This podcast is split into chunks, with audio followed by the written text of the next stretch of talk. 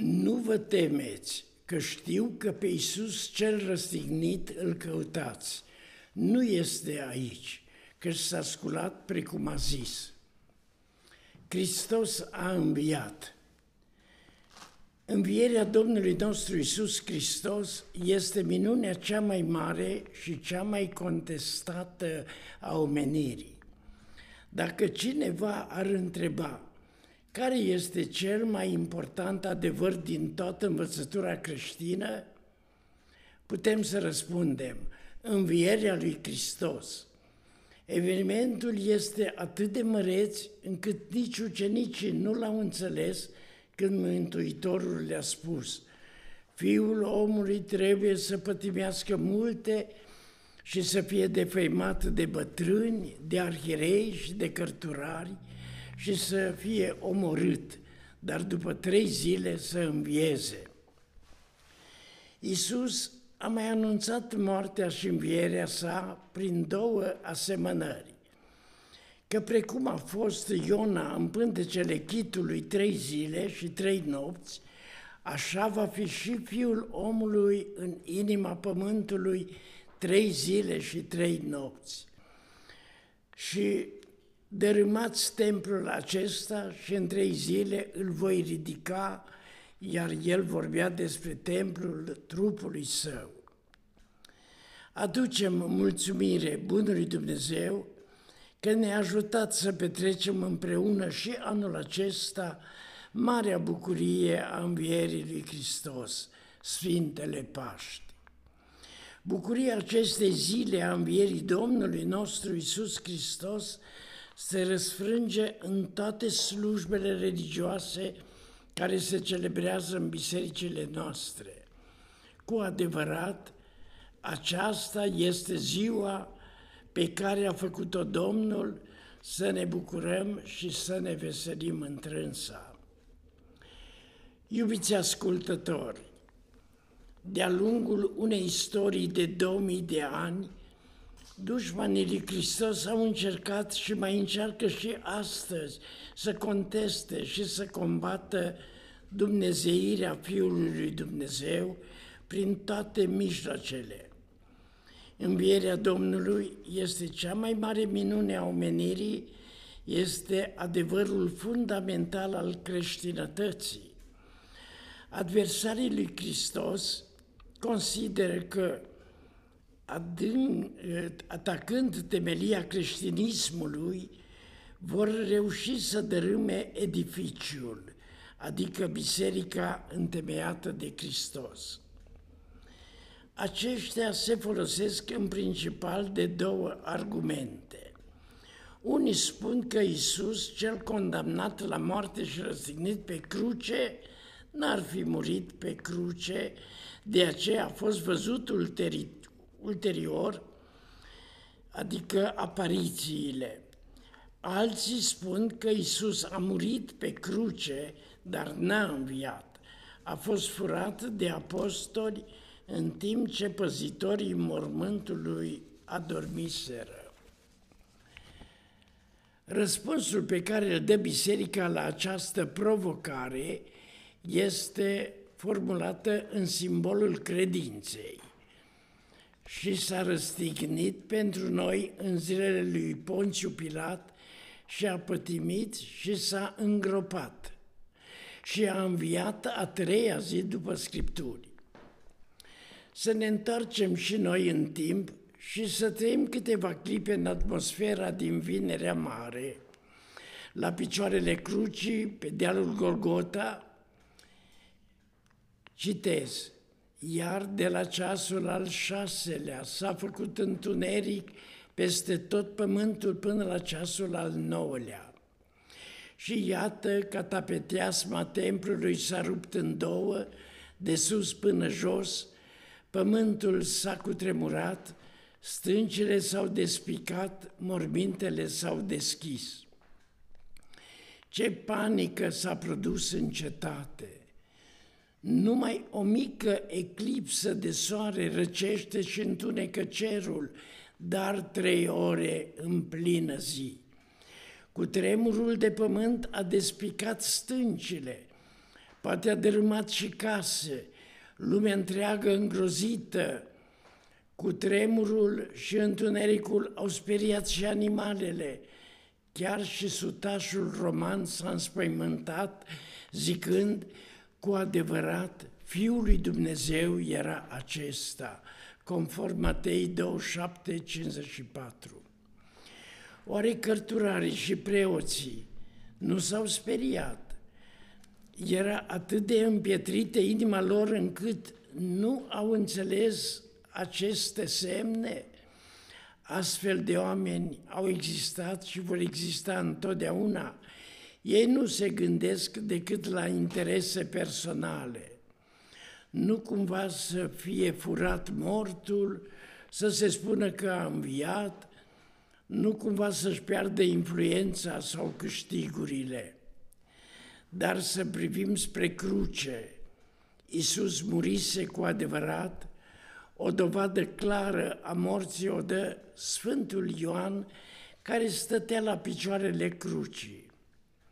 Văzând ostașii, venind ostașii la Isus, văzând că a murit, nu i-au zdrobit fluierele picioarelor, ci unul din ostași cu sulița a împuns coasta lui și îndată a ieșit sânge și apă și cel ce a văzut a mărturisit și mărturia lui e adevărată.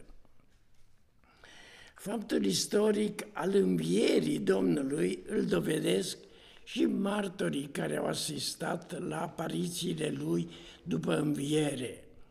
Astfel, Maria Magdalena, Maria mama lui Iacov și Salomeia, apostolul Simon Petru, cei doi ucenici, Luca și Cleopa, cărora Iisus li se arată în drum spre Emaus, apostolii adunați la un loc, fără Toma, cărora spre a le dovedi că nu e o nălucă, ci El în carne și oasă le oferă mâinile și picioarele spre a le pipăi, apostolii fiind și Toma de față.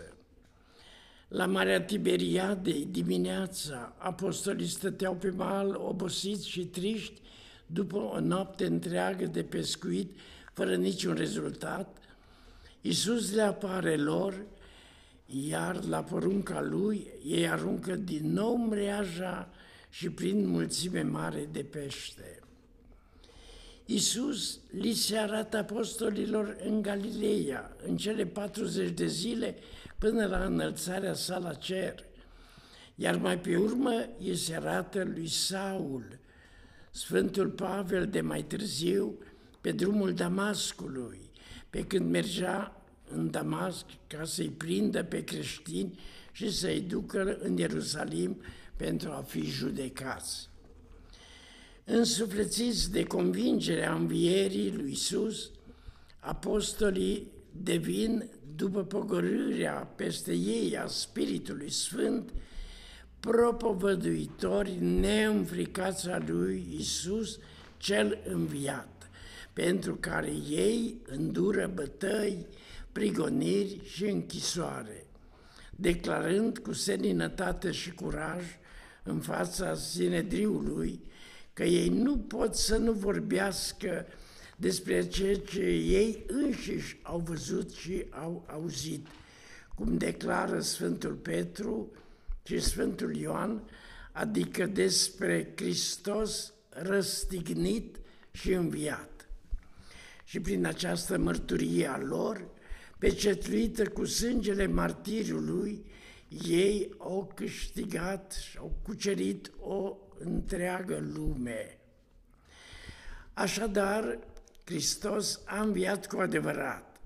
Iată concluzia logică la care ne conduc dovezile istorice arătate.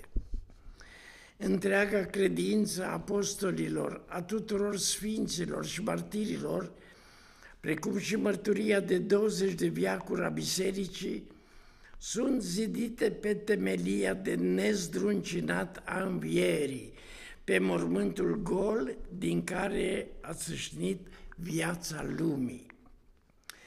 Hristos a înviat înseamnă că Dumnezeu există. Hristos a înviat.